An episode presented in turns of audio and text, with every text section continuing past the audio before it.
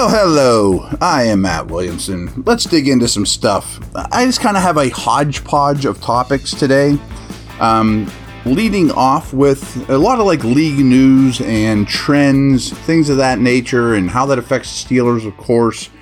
But I want to start with this, is Pro Football Focus put out a graph today of every team, ranking them 1 to 32, who has the most draft capital in this upcoming draft. You know, who's the team you want to have their picks? Who's the team that's lightest on picks? And obviously pick number 1's worth more than pick 20, and pick 20's worth more than 150. So you get my gist. You know, who has the most in the bank right now for the 2023 draft? Who has the biggest wallet? So I want to go through that, and the Steelers are pretty high on the list. You know, the Claypool trade obviously helps.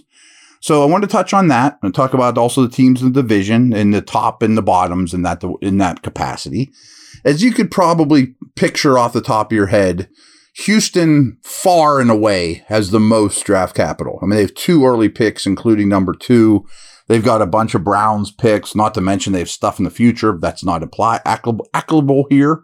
But Houston has by far the most draft capital in this draft, followed by 2 other teams that are good teams, by the way, that also have multiple firsts. That's Seattle after the Russell Wilson trade, and the Lions with the Rams first round pick, which is an early one. So those 3 teams kind of stand alone. And then after that, it gets kind of bunched up a little bit with these teams that only have 1 first, mostly early ones. But the Steelers are in that neighborhood. So Houston stands alone. Seattle and Detroit also near the top of the list, or at the top of the list. And then it goes bad teams, as you'd imagine.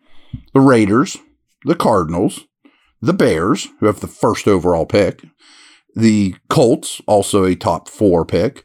Well, I guess the Bears don't have first overall pick. The Panthers do. They're next, but they gave up a lot to get there. And then we go Atlanta, and then we go with the Patriots, and then the Eagles are the teams that are ahead of the Steelers. The Eagles have 2 first-round picks. So overall, the Steelers have the 12th most draft capital in the entire league. Pretty darn good. I mean, you were a game away from the playoffs. You know, you were the first team not to make it in the AFC. Claypool really isn't missed. And you have more draft capital, more ability to improve your roster than all but 11 teams in the league, most of whom are bad. You know, Panthers, Falcons, Bears, Colts, those type of teams, Cardinals. So the teams right behind the Steelers, Jets, Packers, Titans, Washington, Bucks, and then the ones at the very, very bottom of the league, by far the worst draft capital for this class is Miami. They've got nothing. I mean, they are not going to improve themselves hardly at all. Denver is 31st, also not so great. San Francisco is at 30. I think their first pick is 99th overall, but they have 3 comp picks in a row, which is tremendous for them. But they traded for McCaffrey. They traded for Lance. I mean, they're a good team. And you would hope that the Niners, I'm sure the Broncos aren't, but the Niners and Dolphins hopefully are pretty content with their roster. So now we get into some of the division teams. Now, I'm not saying the draft is going to propel the Steelers to clearly the best team in the AFC North. Not really how rookie classes work, you know what I mean? But the Steelers are 12th, as mentioned, the 12th most draft capital, where the Bengals are 25. They pick late in the round. They don't have any extra picks from what I'm aware of. So they're near the bottom. The Ravens are 27th. They're near the bottom. And the Browns, as you would imagine, are 29th. So I wonder, I'm not going to do the homework on it, but I wonder if one team in a division is that much higher than their 3 opponents in any of the other 7 divisions. I would be shocked if that's the case, to be honest with you, because those 3 teams are really low in draft capital. I mean, Cincy's 25, the Browns are 29, and the Ravens are 27th. So don't expect a influx of rookie talent coming into the AFC North outside of Pittsburgh. So pretty cool. I had one other Pro Football Focus nugget too. Again, this is just a hodgepodge of a podcast today. And I think we talked, well, I know we talked about some of this stuff. I didn't put it in exactly in this light, though, before. I think it's easy to forget what exactly Kenny Pickett was in his last 8 games. And I thought this was a good reiteration of that, is from weeks 12 through 18, you know, final 8 games of the season, Pickett's Pro Football Focus passing grade, which I'll be the first to admit is far from gospel, but his 88.9 passing grade ranked second among the 30 QBs that attempted at least 100 passes. Pretty darn good. I mean, for the second half of the season, an 8-game stretch, per their ranks, he was the second best quarterback in the league. Now, does that pass a sniff test? No. Was he better than Mahomes and Burrow? No. You know, but he did a lot of good stuff. And here's also, you know, another portion of that.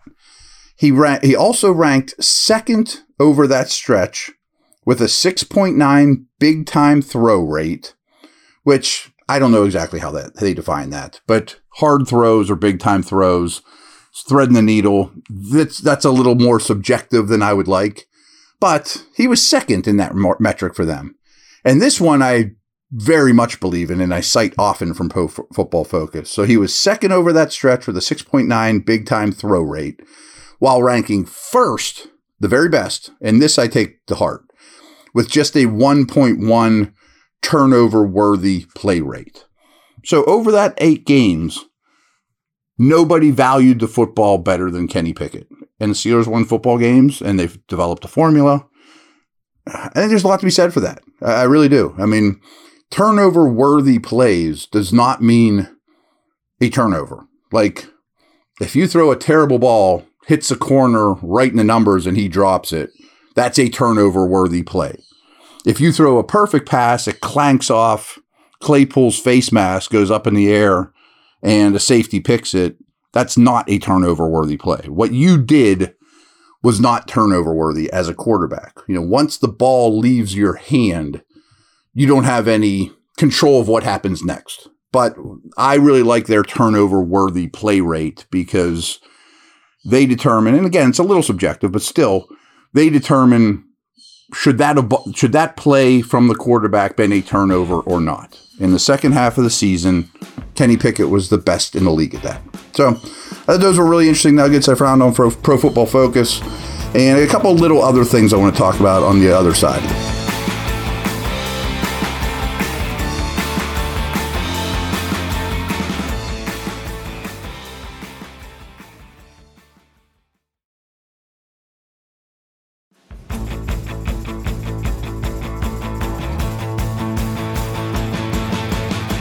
All right, let's talk about offensive coordinators. I haven't said a whole lot of great stuff about Matt Canada, but after looking at the coordinator changes around the league, I also don't think it was a very good year to go shopping for offensive coordinators. And this is going to kind of sound like I'm talking on both sides of my mouth, but scoring was down very much in the league this year. And the league saw 68 different starting quarterbacks. There's only 32 teams, and some of them had 4. So 68 different starting quarterbacks started a game in 2022. I'm sure that has something to do with the scoring being down, without question. I also think it's noteworthy, and I've told you this before, that the league as a defense as a whole is getting to the point where they are really spiking in two deep shells, zone coverage, light boxes, and less blitz. Conservative defense. You know, so you look at a guy like Jeffrey Simmons who just got signed, or the Ogunjobi deal. You know, defensive tackles are having fewer people in the box with them to stop the run. And this is true for all D linemen. Fewer people to add to the pass rush as blitzers, and 2 high shells. So people are spending more on defensive tackles, which brings me to maybe a break a tie for Brian Brisset over a corner or a secondary member in this conversation. So I just thought that was interesting. And here's where it's a little hairy though, is, as once again, I think you guys know this, there are 32 teams in the league. Well, There's 16 new offensive coordinators this year.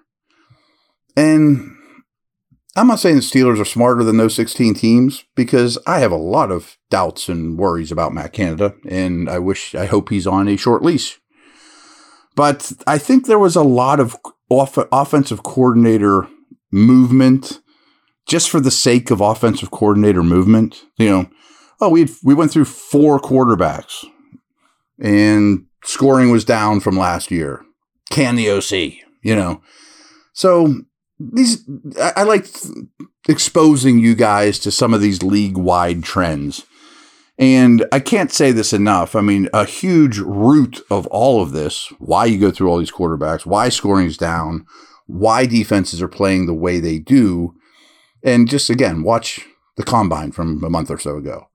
The defensive linemen coming in the league are way more talented than the people blocking them. You know, deep down, that is one of the roots of the problem that the NFL deals with, is how do we not make that so lopsided? Remember the one year when holding was legal, you know, TJ Watts getting held every play. So just remember those things when you think of the Steelers, when you think of drafting, when you pay Ogunjobi what you did, you know, like these are the roots of the things. You know, not all the analysts will tell you deep down the league has a problem that the D linemen are just way better athletes and better football players and freakier than the people trying to block them. And it's absolutely true. And it has a big ramification all the way down, and is firing and changing half of the offensive coordinators in the league really the answer? I don't know. I do think there is something to stability.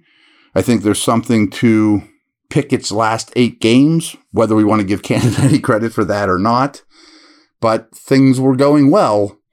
Why be one of the teams that are just going to throw it all away and start over? I mean, that's hard to do. I mean, it's hard to pull off as a coaching staff and implement that, you know, from a year-to-year basis. So just some things I dug up in the last 24 hours I thought were interesting. So we will be back tomorrow, and we'll keep some draft stuff rolling, I assume. Over and out.